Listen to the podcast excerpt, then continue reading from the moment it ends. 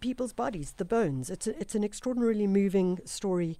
Uh, her work that she does. Damon Galgut, uh, Pumla Gqola, um, Siphokazi Jonas. I'm a fangirl there. It's going to be brilliant. So look it up, follow up. Just go onto the website openbookfestival.co.za or look up the podcast Open Book Podcast. It's going to be a good one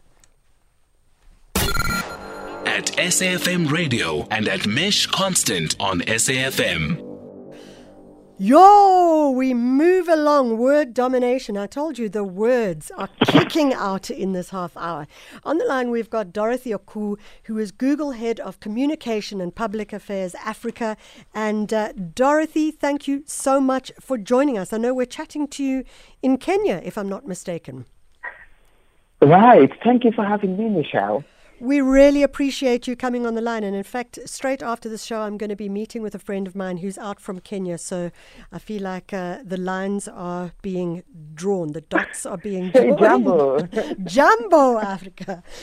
Dorothy, you are talking about the launch of the Global Initiative for Excellence in um, Journalism Education. Absolutely critical. Um, tell us a little bit about how this training will work, how the project and the initiative plans to work, the GNI in general. Thank you so thank you so much. We are thrilled to be having this. So last we announced this actually last week on Monday when we launched the Google News Initiative um, for Africa, the first one in Africa. And so we are partnering with UNESCO to be able to bring this training uh, and improve quality journalism at this time. So our role as Google News Initiative is simply to enable the experts at UNESCO and the journalism schools that they're going to work through this initiative. They're going to work with 100 journalism schools across the continent, and they will be looking to develop a new curricula which is fit for purpose for the 21st century. As you know, we are consuming news in such different ways now. Mm. Dorothy, when you yeah. talk about the fact that we're consuming news in different ways, ways, it does talk to the mm-hmm. idea of misinformation and disinformation. And more and more and more, right. we're seeing this play out, particularly in the diverse spaces of social media. How will you address that as part of the Google News Initiative for Africa? So, part of what we did actually this week, we had a training which was on day four by the News Lab team. Their mission is to collaborate with journalists and entrepreneurs and drive innovation focused on a few things. So one of the tools they were looking, they were teaching people how do you identify and how do you search for images. Do You see an image, how do you identify whether it's a fake image or not a fake image? Mm. How do you identify the veracity of information?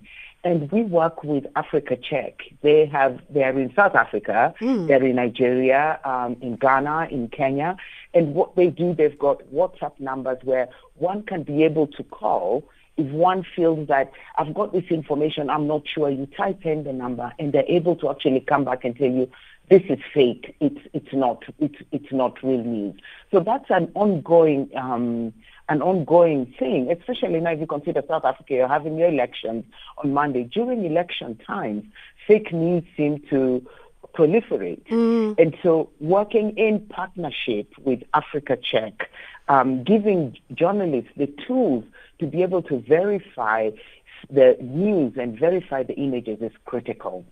You know, the journalists themselves require the tools and they also require um, a good, hard, long investigation of their own work. I'm thinking about um, something that came out this week again uh, with one of the newspapers with uh, a story around 10 babies, which is without a doubt mm-hmm. being expanded and elaborated on, and yet uh, none of the facts are able to be, the veracity is not easily mm-hmm. able to be proved. Uh, are you are you also focusing on that as well because it it talks to the ethics of journalism as well?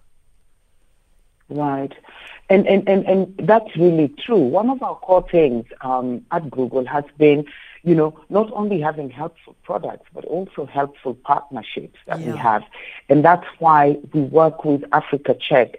They have a team that is able to. Um, go deep into issues. And what's good about them is they also go into the social media feed. So they're on Facebook, and if you paste your story on the Africa Check page, they're able to come back turnaround time. So we saw this, for instance, with COVID, where there was a lot of misinformation and fake news. Yes. And what one will do is just you know, paste the story and they'll be able to have a quick turnaround with the facts to educate people. So normally we know that the dark web, the WhatsApp is where a lot of these fake news do uh, transfer and people forward without checking. And they would then give you the facts. So if you're in a WhatsApp group where that information had been checked, they would then give you the facts to be able to go back and say, no, this is not true for this reason. This has been checked. This is misinformation for sure. And so partnerships that we work, we, we actually did uh, sponsor Africa Check. They're really working on elaborating their AI tools so that they can go deeper into getting the sources of this information and verifying. And they won one of the google.org AI impact challenges. So we are looking forward to them even developing their tools further and, and hopefully that that work we are doing in Africa with them will help with misinformation and disinformation. It's an absolutely brilliant project. We'll put out the address right now. That's Dorothy Okoo. She's the Google Head of Communications and Public Affairs Africa, focusing on a series of uh, journalism training initiatives um, on the continent. They're working with over 100 journalism institutes in Africa. And uh, if you look at uh, the Africa Check website, super easy, Africa